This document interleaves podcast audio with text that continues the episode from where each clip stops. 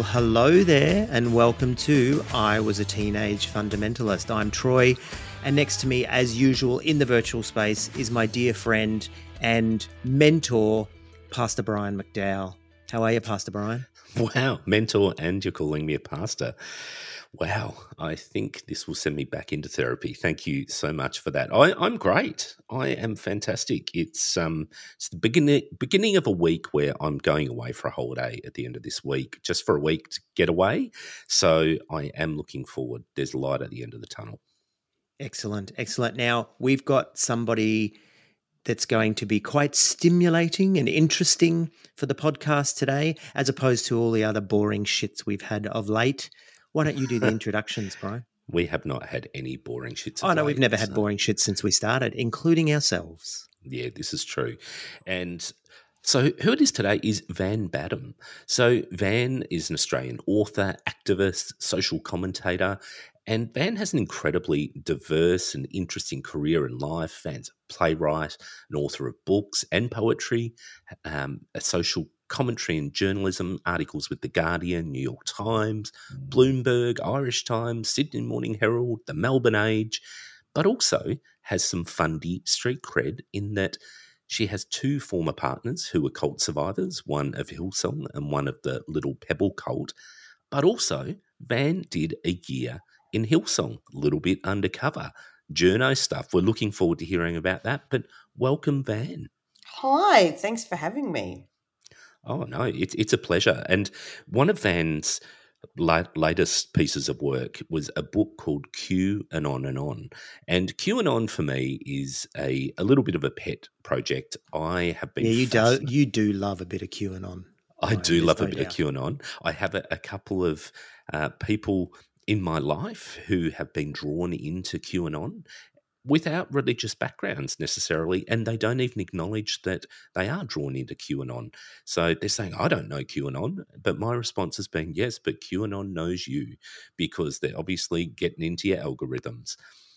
Then what led you to write a book about QAnon? Well, obviously, because I dated a couple of guys in the past who were cult survivors, I've always had this particular interest in cults and sort of a, a sense of mission to destroy them. So, both of the guys who I had been seeing, and this is many, many years ago now, were very scarred by their experiences of cult participation. Both had been dragged into these sort of communities as children. Uh, one had been made homeless when he was purged from the cult when he was a teenager.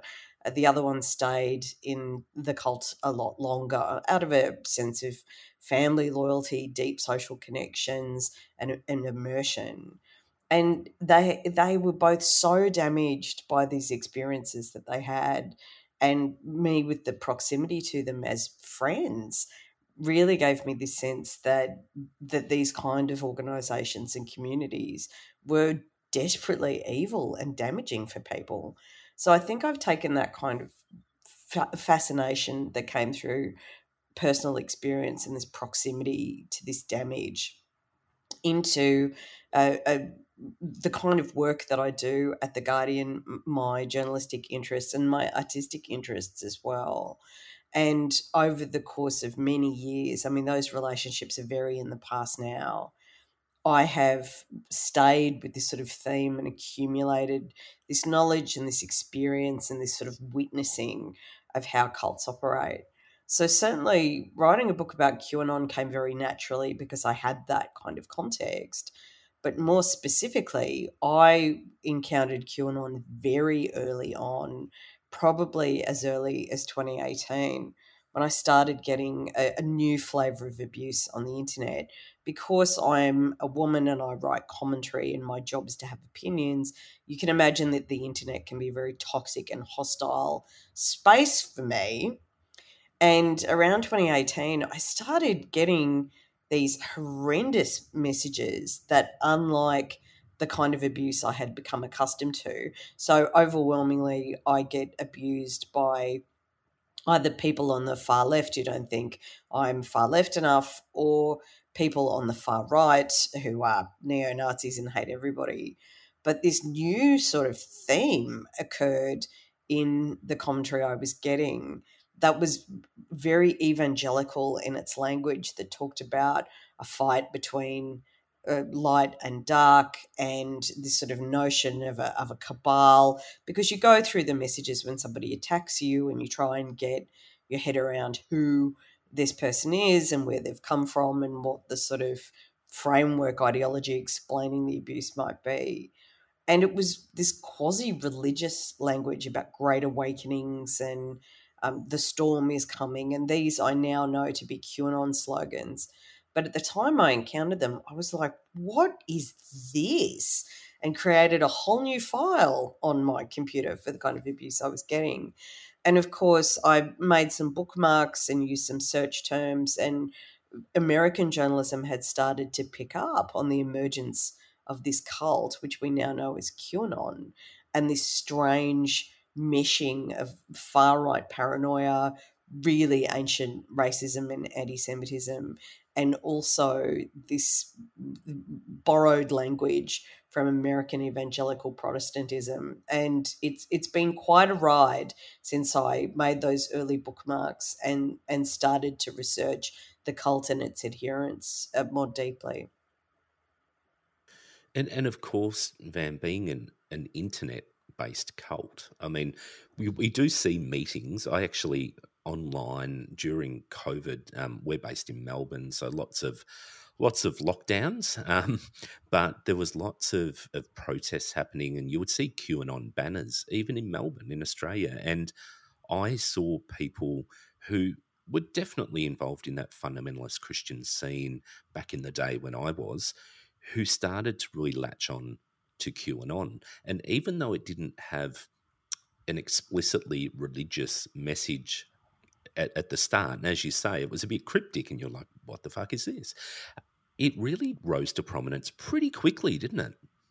It did. It had an incredibly rapid rise because there were a lot of vested interests pushing it from the beginning. So QAnon starts on 4chan, which is like this wild west internet image board website where you can post anything and became very sort of infamous in the in the 2000s and the the 2010s for people taking photos of their bowel movements and just the most disgusting competitions to outdisgust one another.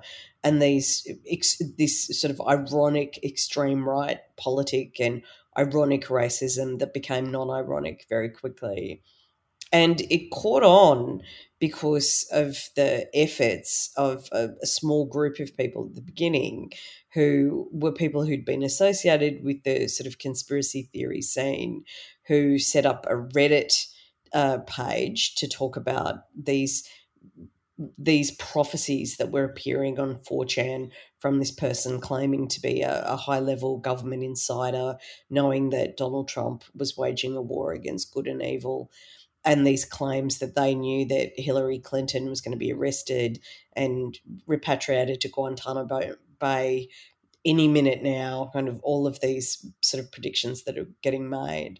And this small group of Redditors who set up this community had their content amplified in a matter of days by more than 4,000 Russian government aligned accounts. So there was a, a the capacity and potential for this kind of internet nonsense to sow division and political discord was recognized very early on by the kind of Russian state operatives who sit on the internet and sort of have the job of stirring up trouble in Western countries and finding communities and issues that can act as points of division and create electoral and political disharmony. There's a very good book written by my friend Nina Jankowicz called How to Lose the Information War, where she talks about these kind of strategies specifically from uh, the Russian state that have been used so effectively to amplify and, and cause these polarizing, sort of vicious hatreds of electoral communities in Western countries. And with that kind of help, the theory spread really quickly. And in my book, I go into detail about this happens on the how this happens on the internet and what the sort of structures of dissemination are, and and the way that with a handful of of accounts, if you know where to target information and who to target it to, you can ha- you can essentially guarantee an amplification where your very inorganic participation in a, in an internet community can spur or it can spur rather organic engagement and get people excited about something. And the QAnon story was very exciting. I mean, the basic premise is that there's a secret cabal of social elites, celebrities, uh, prominent members of the Democratic Party in the United States, these kind of you know left liberal identities are actually all members of a secret cabal of, and I'm not joking, child eating pedophiles who torture children and sexually abuse them in order to drink their blood uh, and obtain a chemical called adrenochrome from their blood and therefore give themselves immortality and superpowers.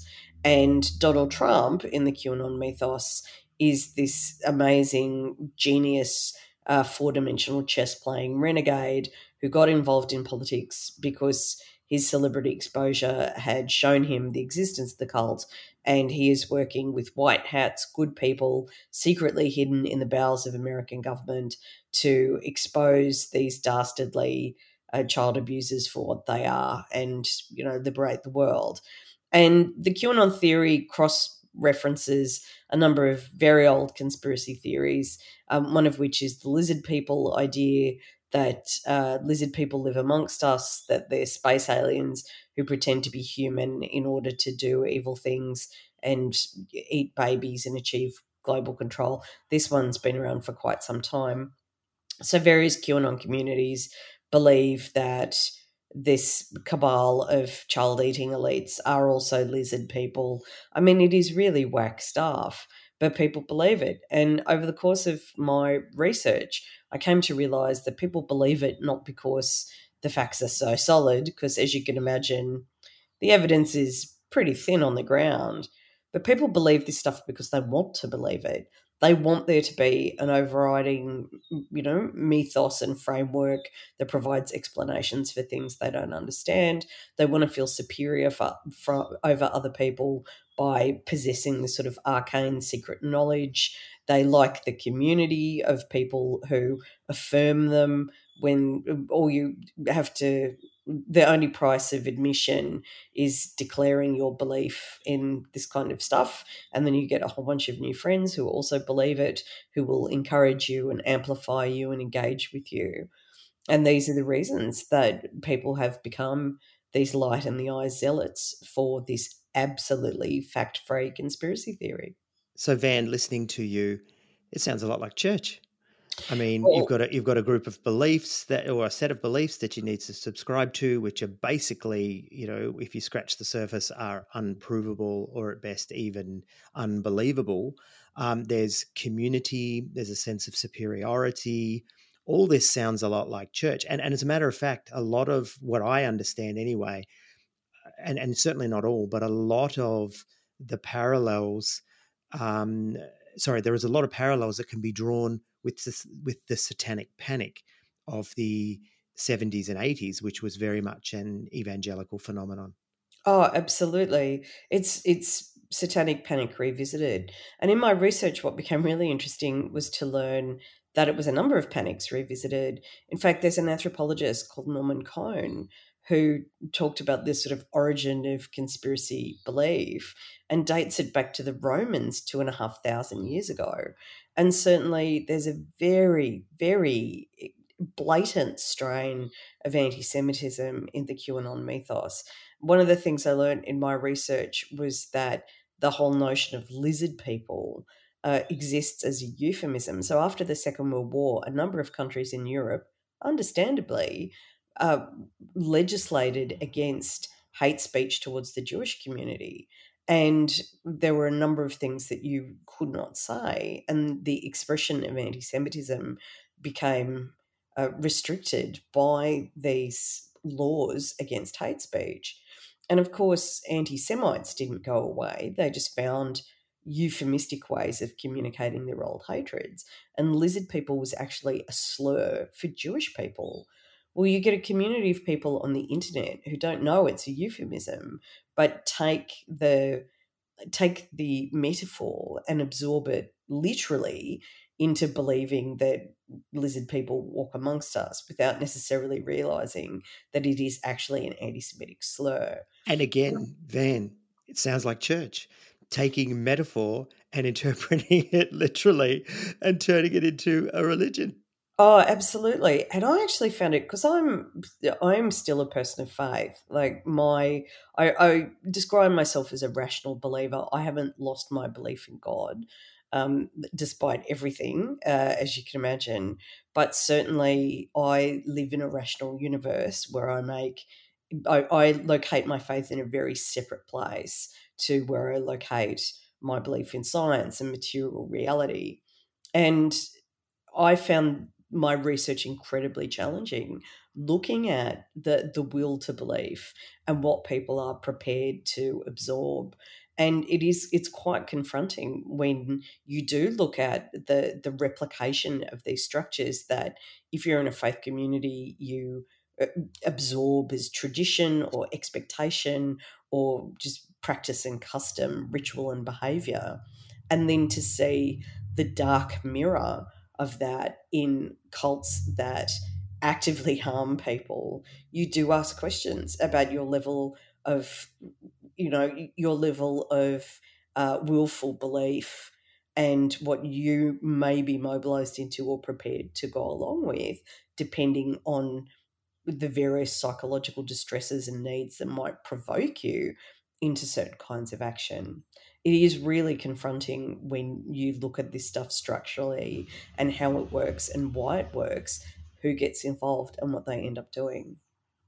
And and you know the people who are involved, like the people in my social circle, they're very intelligent people. Like these aren't a bunch of nuffies who are getting sucked in to something because they haven't thought about it, but they truly believe they've got the evidence. Like the latest one that's coming up is the the flight logs of Jeffrey Epstein's plane to his island where they were sexually abusing these children, murdering them, and drinking their blood. You know, and who was on that was you know the A list of of um, celebrities. You know, there was Tom Hanks, and of course Hillary, Hillary Clinton and Bill Clinton would have been on that flight log as well. But it's it's listing off all these people, and they believe that is evidence. It's fact. It's undisputable. It's just bizarre. But what are your some of your favourite um, QAnon conspiracies or theories that you've come across in your research? Well, the Pizzagate conspiracy theory, which slightly predates QAnon but sets up the belief system, is still amazing to me. And this was the idea that Hillary Clinton and other political elites were eating children, sexually abusing and eating children in the basement of a Washington pizza restaurant called Comet Ping Pong. I mean, it's just amazing. And this conspiracy theory was advocated very loudly on the Alex Jones show InfoWars. Um, Alex Jones being the notorious Sandy Hook denialist conspiracy theorist who was recently sued for tens of millions of dollars for pushing the idea that the Sandy Hook massacre of children was somehow a hoax. Um, the the Pizzagate conspiracy theory actually resulted in a guy called Edgar Maddison Welch, and I talk about this in the book as well. Getting some guns, getting in a car, and driving to Washington from North Carolina to bust up this basement and liberate these children he was convinced were in prison there. And he got to the restaurant, and as luck would have it, a friend of mine happened to be there on that day and had gone next door to pick up a book from a bookstore, came out of the bookstore, and suddenly there were cops everywhere. And he got to the to the restaurant, which is sort of like this hipster restaurant with a art collection and ping pong tables and good cocktails and drag shows and things. And it had no basement like he shot up a computer cupboard, convinced it was the doorway to this sort of secret torture chamber, and there there wasn't there wasn't a basement. And he's standing there with a gun. He ended up doing four years in prison for the, for acting on this absolute nonsense.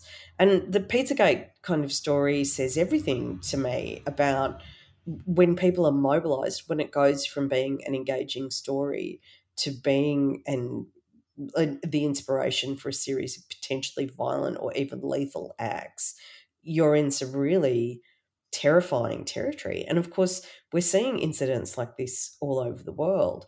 I mean, QAnon it has a particularly American flavor, and like I said, it does use the language of American evangelical Protestantism. A big concept in QAnon is the idea of the Great Awakening, which is, is I mean, explicitly um, Protestant language from the United States. Historically, there have been these great awakenings in the history of the American Protestant Church, where there are revival movements every hundred years or so. And that sort of language has just been imported holus bolus into this QAnon idea. But QAnon is everywhere. Like QAnon is in Australia. Scott Morrison's friend, Tim Stewart, whose wife worked for Scott Morrison and had access to Kirribilli House, which was then the prime ministerial residence. It, Tim Stewart was a fervent light in the eyes QAnon believer. He was one of the most influential QAnon accounts on Australian social media. So was his son. And this was a person who was in proximity to the Australian Prime Minister who had access to Kirribilli House. I, in my research, I found there are QAnon communities in Japan. They're in Germany. There was a mass murder in Germany that was inspired by QAnon ideas. They're in uh, Israel. I mean, there was an extraordinary story given the um, what I what I eh, studying QAnon from the outside saw as quite blatant and recognizable patterns of anti-Semitism and anti-Semitic myth in the the QAnon mythos one of the most fa- famous uh, sort of QAnon incidents uh, was a woman in Arizona in the United States who went absolutely off chops in a Walmart um, at the beginning of the pandemic and trashed a mask stand and filmed herself doing it, sort of screaming and knocking over things in this Walmart. And subsequently, police came to her house. She filmed herself being arrested. She declared that she was the leader of QAnon, and she was obviously very mentally distressed and unwell. But this footage that she shot herself went viral where it turned out that that woman was a Jewish American woman who was from a family of Holocaust survivors. And after psychiatric intervention, she got better and she came out of the sort of QAnon mode that she was in. I talk about this in the book, and she went on basically a, a world apology tour for having had these sort of very public breakdowns. And somebody said to her, she was interviewed by Haaretz, which is an Israeli newspaper, and they were like, but it's so obviously anti Semitic. You know, you are a, a, a practicing Jew. Like, what are you doing? And she said it was actually imagery that was used of the Holocaust, sort of manipulated in these communities, that really set her off. That it that the, she was in distress, freaking out about the pandemic, like everybody else was, and this sort of imagery of you know governments acting in a Nazi-like way, and there were these doctored images of uh, Jews being loaded loaded onto trains during the Holocaust wearing masks, which was not I think that happened. The Nazis were not interested in protecting Jewish communities from German contamination. And it flicked some switch in her, and she suddenly saw the pandemic and government behavior in this sort of context of, of Holocaust trauma. And she said she just screened out anything that suggested uh, nefariousness or anti Semitism because she so wanted to have a framework. She so wanted to have a belief system that could explain what was going on, that could justify and explain the level of fear and trauma that she felt, that it was almost like she couldn't see what was in front of her. And I found her experience like really moving, actually, and her willingness to talk to people about it and sort of account for what had happened to her very powerful because, you know, she explained she was in distress and it happened very quickly. Over a matter of days, she consumed enough YouTube videos in this sort of terrified state to just imbibe it wholesale to the point where she ended up you know, the recipient of a psychiatric intervention and with an arrest record because of the behaviour it inspired. I mean, Van, you talked about um, you know facts and things like that. Facts are irrelevant, aren't they? In this, I, I think of PizzaGate, like very obvious there wasn't a basement there, but it doesn't mean that people don't believe it. Like even the no, the fact that there is no basement there, there is no evidence for anything that is said. People then go straight to it's a cover up. So it it just fact doesn't matter. No, not at all. It's about a will to believe.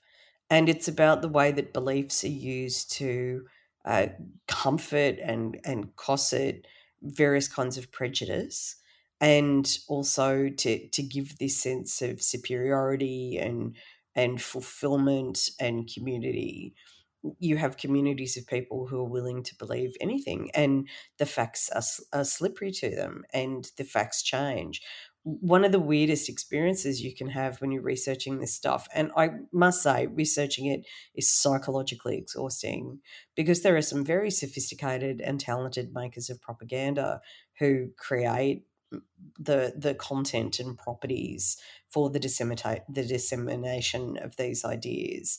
And they're manipulative. They use all the skills that you know you associate with high end persuasive advertising campaigns. You know the triumphal music you know the sort of triumphal drumming and the choruses and the the edits and the powerful symbols all of these things are, are, brought together. There are one or two texts in, in particular, which I won't name for the reason that people who have been in distress, who've encountered them, actually cite them as the inciting incident for pushing them over the edge into QAnon belief because, you know, these documentaries, and I use that word with some irony, that don't that I mean they're documents. I mean that's true, but they're not based in any kind of factual reality. They're like pure propaganda that intensely manipulate people.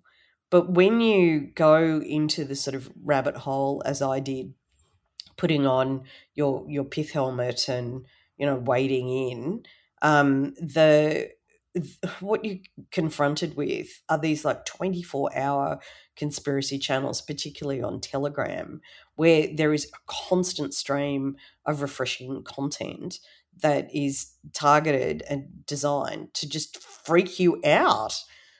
Like some of those channels these sort of um, post Q self appointed internet conspiracy prophets who are building their own sort of brand in this space the sharing never stops. Like every minute, there's a new story and a new theory and a new world event that gets repackaged, re explained, and recontextualized to fit the sort of conspiracy lens. I had to stop uh, checking all my feeds because I had all of these personae that I created to infiltrate these communities so I could observe them and meet people and and study what was going on and I maintained them all after I'd finished the book to sort of keep an eye on these people and to follow the story and and the continuing narrative of QAnon. And it was at the time that that boat was stuck in the Suez Canal, and the conspiracy community went completely bonkers about it. They were talking about how the boat was full of uh, frozen children. I'm not actually joking. One of the theories was that children uh, had been put into like freeze dried containment, packed into the cargo, and that these refrigerated children that were going to be shipped somewhere to the cabal to torture and, and drain the blood of were all sort of packed like meat on this boat. And the boat uh, was stuck in a sandbar because of the intervention of Donald Trump, who was trying to rescue the children, but the elites had mobilized and had stopped that from happening. And it was just absolutely bonkers. It was without any kind of meaningful evidence, it was doctored photos and just crazy. And yet you had this whole community of people who were invested in the story, commenting about it, sharing about it, and insisting that I mean I read some things Hillary Clinton owned the captain of the ship and the the call sign of the the ship was her former secret service name. It wasn't. Like all of this was just completely made up. And yet so many details are provided by so many people. It's like crowdsourcing nuttery is what goes on. That you had this community who believed it. They absolutely believed it van i hear you saying you know this crowdsourced nuttery and so i'm i'm sure that you're saying and forgive me if i'm wrong i'm sure that you're saying this has taken on a life of its own yet at the same time though there are these consistent you know channels that you're talking about uh, what's in it for these people to actually create this stuff to doctor this stuff and to drive this stuff? And you did hint at russian intervention as well to sort of destabilize america i guess socially but uh, who who's got an agenda in this to do all this work well, I mean, the Russian state really gets into it. Uh, there's also research suggesting that the Chinese state and the state of Iran, I mean, these are authoritarian regimes who depend on discord in the West to advocate to their populations that democracy is bad. You know, see, this is what happens when you get democracy. Everybody goes crazy and argues with one another. Authoritarianism is so much simpler, is kind of the message. But you also have this community of people who are known as conspiracy entrepreneurs are grifters who go into this space, maximum cynicism, knowing that if you can find a community who can will themselves to believe that Hillary Clinton is somehow behind the you know, a, boat being stuck in the Suez Canal because it's packed full of freeze dried children for other people to torture you have a, a willing market of people who you can probably sell just about anything to. And in the book, I found people, I mean, people run clothing businesses of QAnon merchandise, and people run seminars, and they run these sort of pay per view internet channels where they explain conspiracy theories to you. One of the early uh, QAnon adherents was this woman known as Tracy Beans online is this sort of long term conspiracy theorist. And she ran this channel where she encouraged you to send in your questions and she would explain Q's latest prophecy to you for a fee. She would ask for donations. And there's big bickies in this. You can make a really tidy living from offering content and services to that particular community when I started the book, it was on the basis of an article that I had written for The Guardian uh, about what to do if somebody you love has become a conspiracy theorist.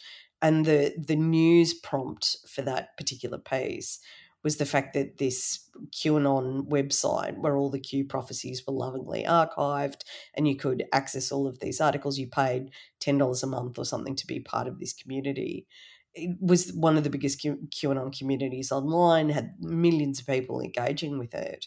And the guy behind it was exposed, and it turned out he was a vice president of Citibank, which is, of course, a major banking corporation. And this guy had an interest in data mining.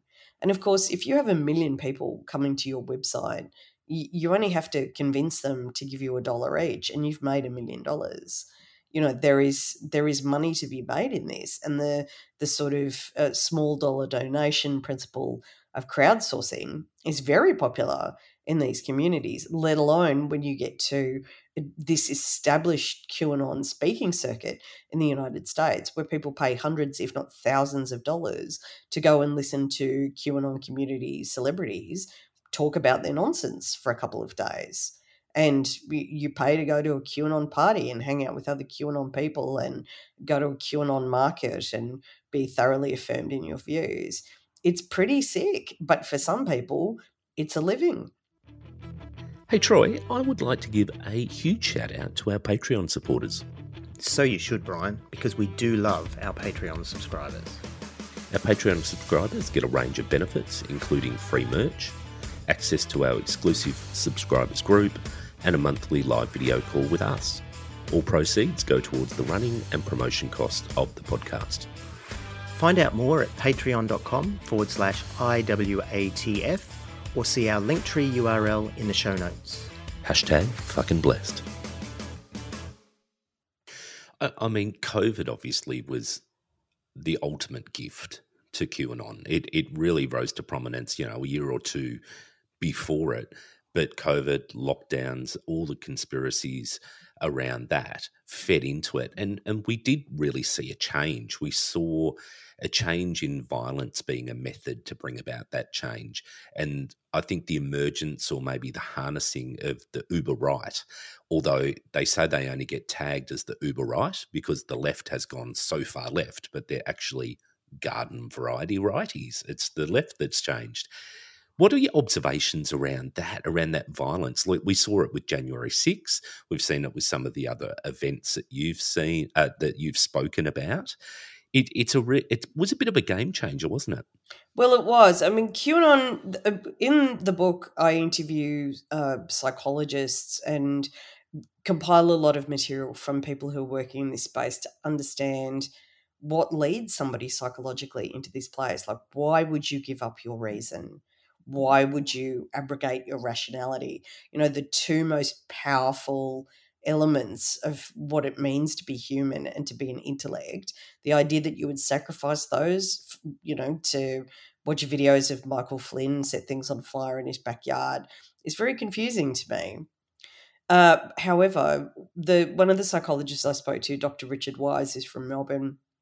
He talks about um, what psychologists call the paranoid schizoid position, which is when somebody is in distress, they gravitate to, well, they can gravitate towards a very binary and polarized way of thinking as a means of sorting information. So people in distress are overwhelmed by inputs, too much information, too many things happening. So in order to simplify that information, they devolve to this literally light, dark, good, bad, uh, black hats, white hats kind of polarity, which you can see running through QAnon. QAnon is very simple.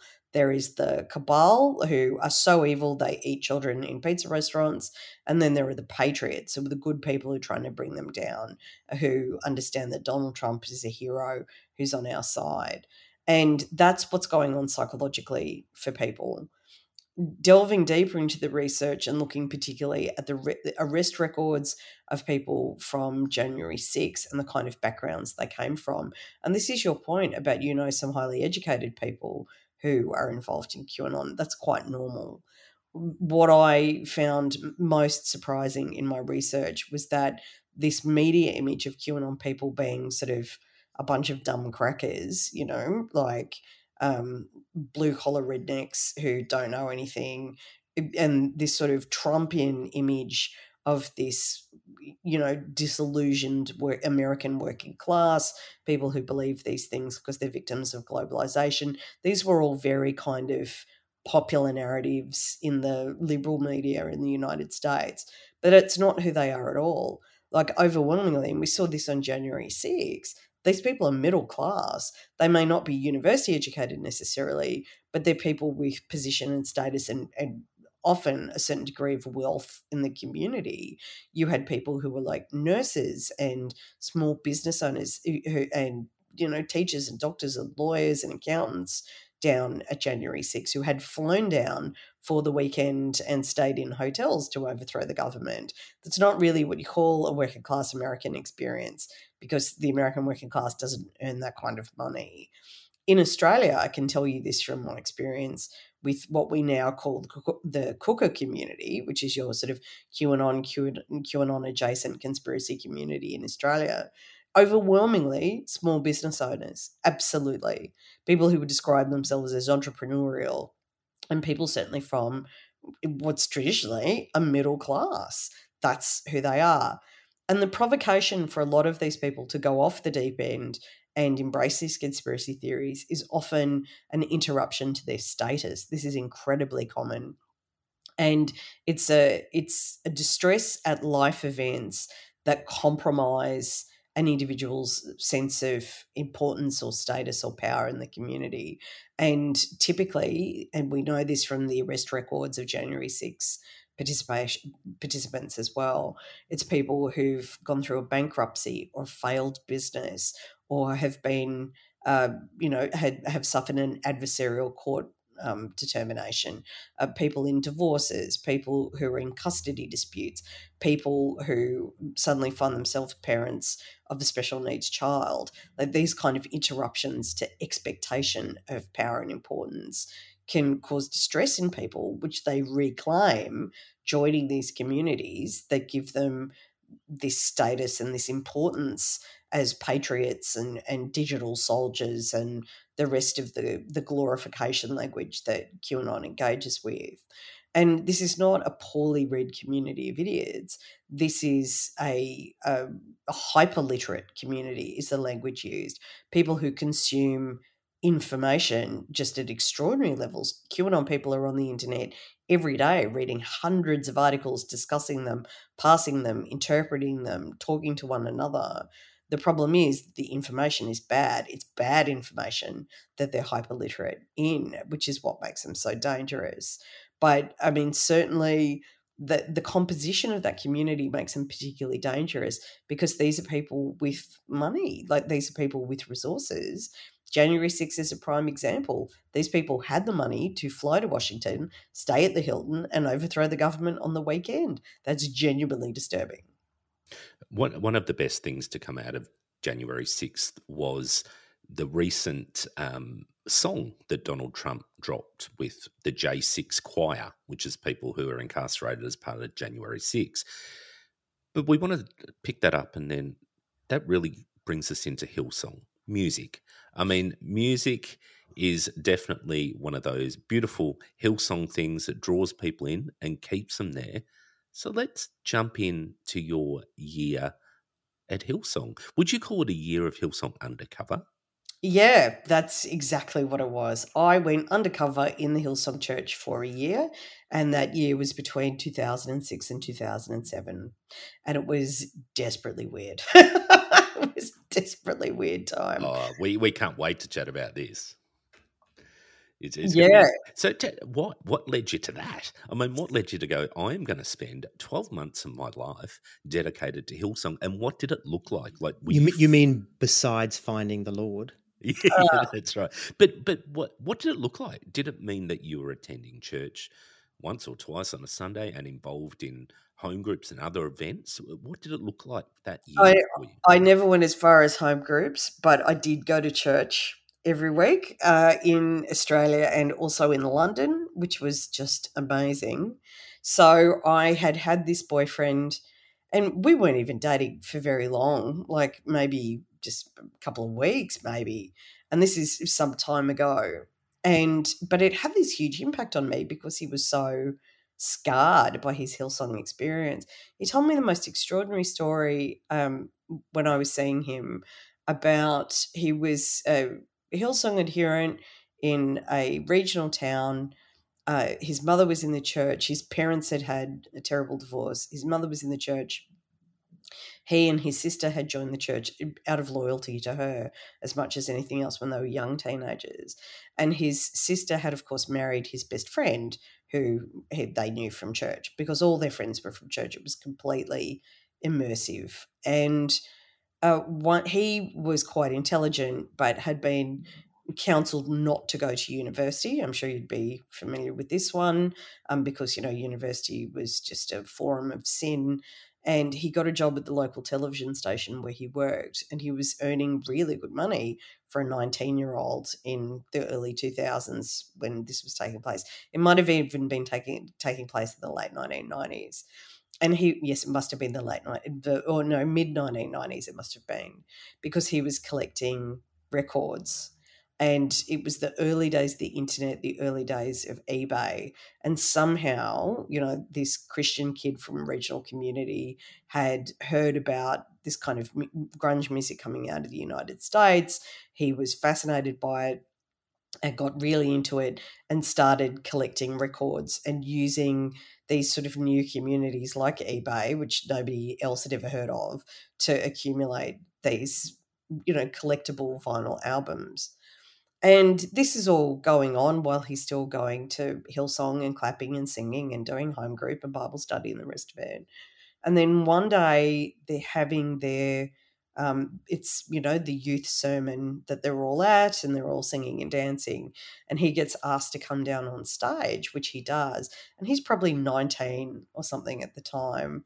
Um, and he is down on stage and he gets asked to testify and he's testifying and the pastor says well your best friend and your sister have told us that you are also really into music and that you've developed you know, quite the collection of albums. And in fact, they've brought these albums into us here because because we're concerned this is distracting you from God. And we want you to demonstrate that your love of God is greater than your love of music and you know secular music and that it's God that has priority in your life.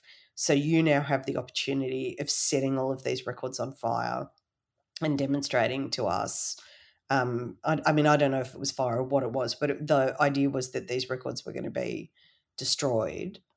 And we want you to do that in front of everybody to show us all how committed you are to God. And he did it, he destroyed them.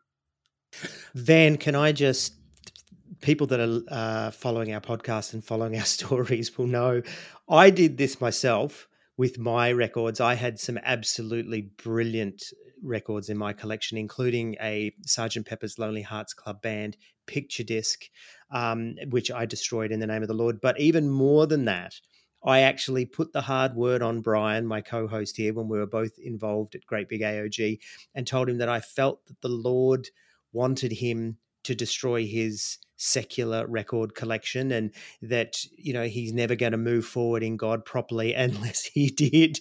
And and he did. And i carry so much guilt because he had such a collection. He had really rare cold chisel presses and all kinds of things. So i'm, I'm just totally resonating with this story and feeling oh, quite shameful to be honest. No. i could have been fucking retired by now troy if it wasn't for you. I could have cashed these records in now with the vinyl revival and i would have been been absolutely coined up. Fuck you. Oh, it's I it's it's amazing to hear that because this guy was absolutely broken that he'd done it. And he told me that at the at the moment, you know, the record sort of went into the flames or whatever the means of their destruction was, he realized that he didn't believe in God. That he it, he was totally separate from his people in the actual act of testifying that he was part of them was that it ended him. And it broke something so fundamental inside him. And at the time i knew him that part had not been healed had not been repaired. And i had this sort of profound pity for him. And on the basis of these sort of stories he was telling me I got theatrically interested. So my main gig is actually as I'm a playwright and theatre person. I'm at I speak to you live from the Adelaide Fringe, where I've been for the past few weeks. And I got really interested in the idea of Hillsong as performance, given the things that he had told me about what went on there. And so I dragged my lawyer at the time uh, with me to a Hillsong service uh, in uh, Woollum, uh, Woolloomooloo, no, Waterloo in Sydney and we were in Sydney for some reason, and she had just lost a family member and was grieving and was quite emotionally vulnerable. And the experience of seeing what happened to her, and this was a person who was a lifelong atheist, was a person who I always known as very sort of, you know, sober, sort of um, individual, not easily swayed, very sensible, highly intelligent woman by the end of this Hillsong service, she was sobbing because she had just been emotionally provoked in the most vulnerable places at this time of her life to be like an, an absolute mess. And going out with her afterwards, I was like, I've got to write about this. Like, this is so interesting. This community, this phenomenon, what this kind of theatrical event of a Hillsong service can do. So I wrote a 10 minute play that the guy who I'd been seeing was actually in, and he saw it as this, this sort of active remonstration to be in this 10 minute play in the short play festival that was about Hillsong. And on the basis of that 10 minute play, my agent was talking about me to various publishers and things about projects I was doing. And it came up that I had this interest in Hillsong Well, one of the publishers she was speaking to was like, this is really potent stuff. Um, there's a community of people who now exist who've come out of the Hillsong Church and want to talk about their experiences. A lot of them are, are, are not professional writers and are very frightened about sharing their stories. Would Van be interested in doing a book about Hillsong and going undercover? And I was like, absolutely. Like, that's absolutely what I want to do. I will do that work. And I bought a bunch of pastel outfits and started going to Hillsong services. And the legal department of that publisher, like, apparently it was one of the fastest acquisition meetings in publishing ever. They were like, we're going to get Van Badham to do an undercover book about Hillsong. Yep, tick, that'll be great. Um, and the legal department were like, are you completely insane? Like, this is an extremely litigious organization cashed up to the hilts and you're going to get this sort of known feminist menace to infiltrate it. Are you crazy? And so the book didn't happen. But by this stage, I was so intrigued about Hillsong and about what happened there that I thought the more appropriate the more appropriate form to tell that story was probably the theatre. And I managed to convince my long suffering musical partner, Johnny Berliner, who is very Jewish, um, to do this project with me. I was like, we should write a musical about these mega churches, you know, because obviously it's not just Hillsong, like there are all of these different mega churches who have the sort of same act, different flavor of the same Coke and or different brand of the same cola is probably the best way of describing it. And Johnny and I formed a company called, we thought this was so funny, Jews and Communists. And we did this show called Cash in Christ, where we did what we described as Christian drag. Like we developed these drag personae, um, Bob and Fanny Comfort, who ran a Hillsong like church. And, you know, it was a satire that was built on our experiences in Hillsong, but we spent a year going because we were studying the music and we were sort of studying the techniques and we had the full experience like the extremely beautiful greeters uh, who had been selected to welcome us to services in London because I moved back to London while this was happening. Um, I they used to have Hillsong services in the Dominion Theatre, which is a West End theatre, which at the time, uh, We Will Rock You, the Queen musical, was playing. So you had this bizarre scenario that this church that preached homophobia quite actively at the time was being held in this sort of temple of queer with this massive statue of Freddie Mercury out the front and the faithful sort of filing in. But it was a, it was an extremely intense experience, and my musical partner and I um, used to go we'd go on a sunday morning we'd go to the service. We never gave them our credit card details but we'd smile and we learnt the songs and we clapped along. And then afterwards in order to sort of decontaminate, we would go to Soho Square um, around the corner, which is a park in London.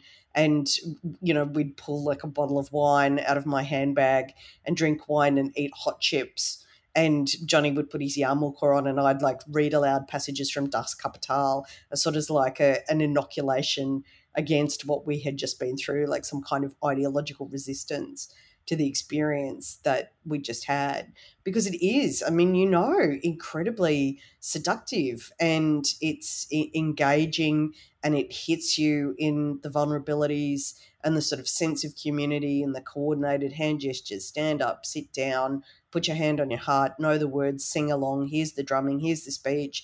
This is why you're good and they're bad. This is why you're lucky and they're not. This is why good things will happen to you and bad things will happen to them. I mean, it's extremely enticing. And we knew that even though we were there with this sort of nefarious purpose of bringing the whole artifice down, we were still affected by that, like anybody would be. And I, I mean, I got to know some of the other parishioners, not particularly well congregants, um, but I talked to people because you know, like I was I was doing it, like I was undercover, I was making it happen, and I mean, I really liked a lot of the people I met there. I, I met a lot of people I would describe unhesitatingly as good people who wanted to be good in a bad society but had found this mechanism that I thought was ruthlessly exploiting them. And the way that you do this work isn't to, you ask questions, but you're not there. it, it, if you're observing these people, like you're not there to to mount some kind of guerrilla activity and and get them out. That's not how that sort of works. And obviously, the people we met, they all wanted to be there. Nobody was there under duress, and that was sort of fascinating to us as well. But I do often talk about my Hillsong experience um, in comparison to my QAnon experience. And of course, I've done other undercover work before. I went, I did a play about misogynists, and I went undercover in the pickup artist community, and that was kind of extraordinary as well. Uh, also, with many similarities to these other kind of cults and communities. But the Hillsong people and the pickup artists, I had empathy for them. You know, like I said, the the the Hillsong people were trying to be good um, very imperfectly and in a place that, as I said, I thought was exploiting them. The pickup artists were were not people who were trying to be good. They were people who were trying to be loved, and I had I had empathy for them because everybody knows what it's like to be lonely. Everybody knows what it's like to think that no one will ever love you and that you'll be single forever and die all alone in a house full of cats. Everybody has that fear, and that's why that community exists, ruthlessly exploited by like gross grifters as well. The problem with the community was that I had no empathy for them. Like I just thought there there is there is no there is there is nothing going on in your life that warrants this level of hatred and loathing and cruelty towards other people there is it, this community is so absolutely determined to believe in the most poisonous and dangerous lies, to embrace violence, to be mobilized towards acts of hatred. Like they I have only cold empathy. I am sorry that you found yourself in this position. But unlike the Hillsong people or the pickup artists, I just couldn't I, I couldn't love them unconditionally. You know, like I couldn't it just what they were involved in was so dark and so dangerous that I felt that they had they had sacrificed a part of their humanity in order to subscribe to it. And that's not how I felt with Hillsong people. Like I remember meeting one guy in Hillsong who had come out of like essentially a life of addiction and um, had had uh, criminal convictions and I think he'd done time.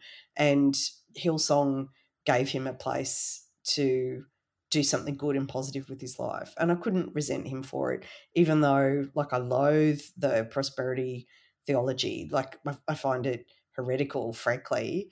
And, I, you know, this individualistic, sort of aggressive materialism that gets preached there, the, the homophobia and conservatism, I think is really nasty, like, nasty and cruel. But for this guy, there was something in that community, in that experience that was you know liberating and affirming to him. And i hope that whatever happened to him he saw beyond them and found a community of people that could give him what he needed you know comfort reassurance you know moral surety um, that was you know more ethical than what i saw going on at hillsong. But i couldn't begrudge him for that participation given where else he'd been in his life.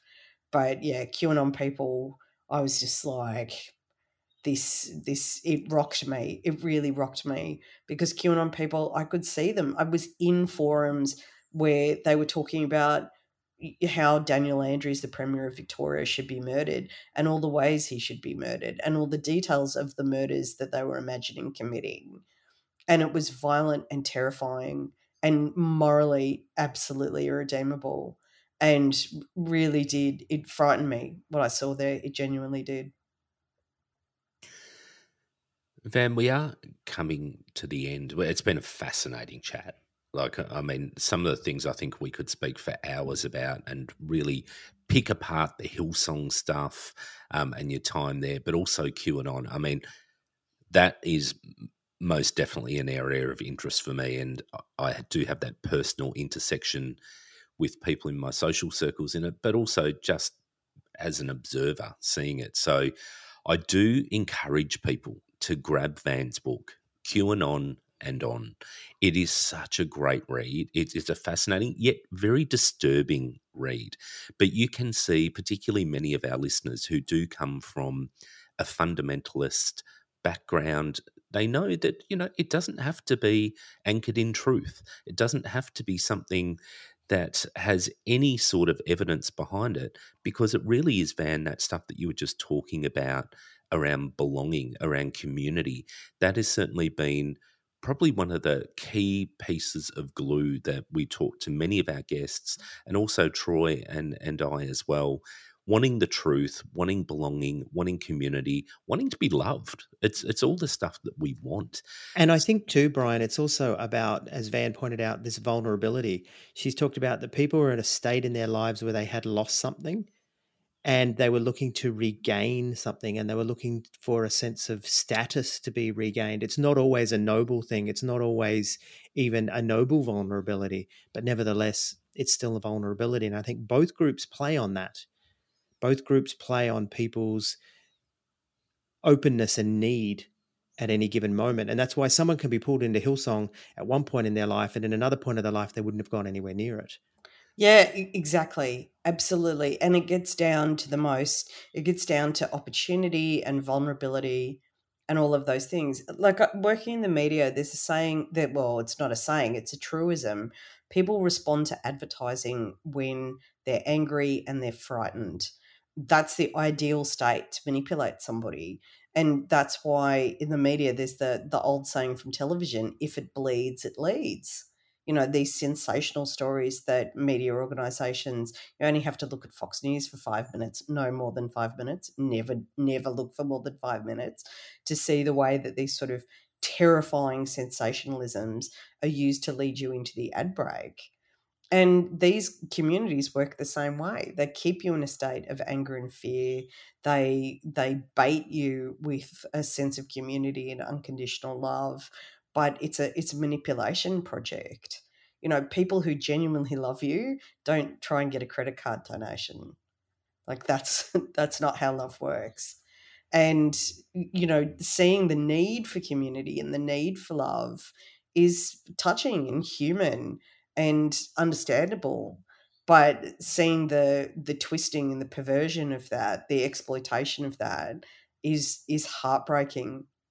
And especially when it gets to levels where people are being exploited not only for their money but as like foot soldiers in an ideological and political project that some of them probably could not even articulate to themselves.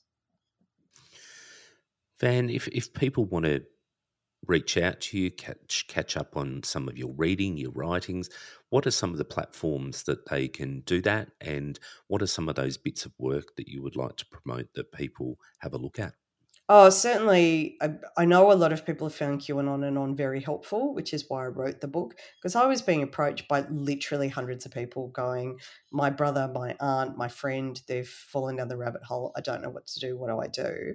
And the book really was in response to all of the queries that I was getting from people. So hopefully, I know for a fact that people have found it really useful. So I would encourage people to read that. Obviously, I have my column in The Guardian and I do a weekly podcast with my partner. Obviously, if you're listening to this, you love podcasts because they're great, uh, called The Week on Wednesday, which is a news review that we do on Wednesdays. And he does a, a little show on Sundays that sort of sums up the news that's happened in the past couple of days. That's what we're doing as a live show in Adelaide. If you're hearing this uh, sometime um, before the 8th or 15th, of March 2023, we're doing our Week on Wednesday live show at the Adelaide Fringe, and you can come and see us there. But yeah, so you can find me very easily. I'm on Twitter, I'm on Facebook, I'm on Instagram, though Instagram is mostly pictures of my dog. But sometimes that's what we all need. He's very cute. I'll make sure that I put all those links in our show notes. So if you want to connect with Van and her work, just dive into the show notes.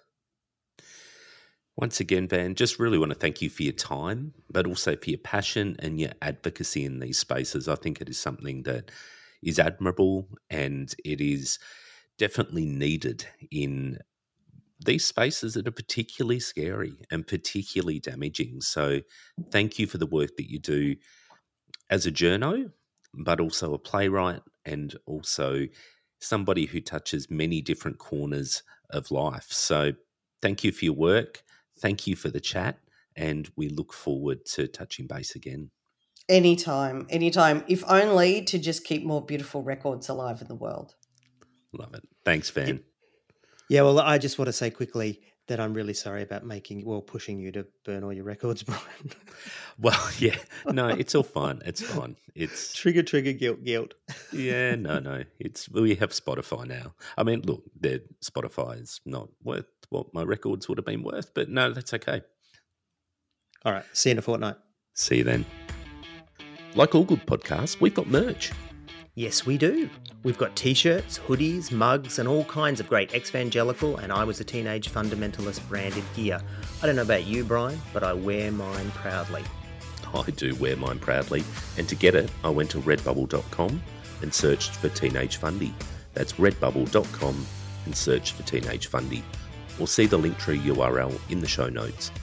All proceeds go towards building and promoting the podcast. Hashtag fucking blessed.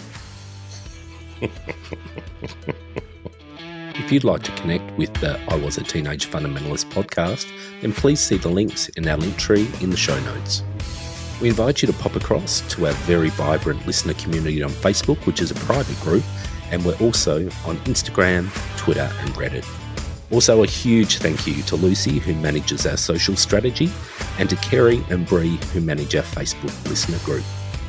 All of our episodes are transcribed to increase accessibility, and the I Was a Teenage Fundamentalist podcast is available on Apple Podcasts, Spotify, YouTube, and pretty much wherever you get your podcasts.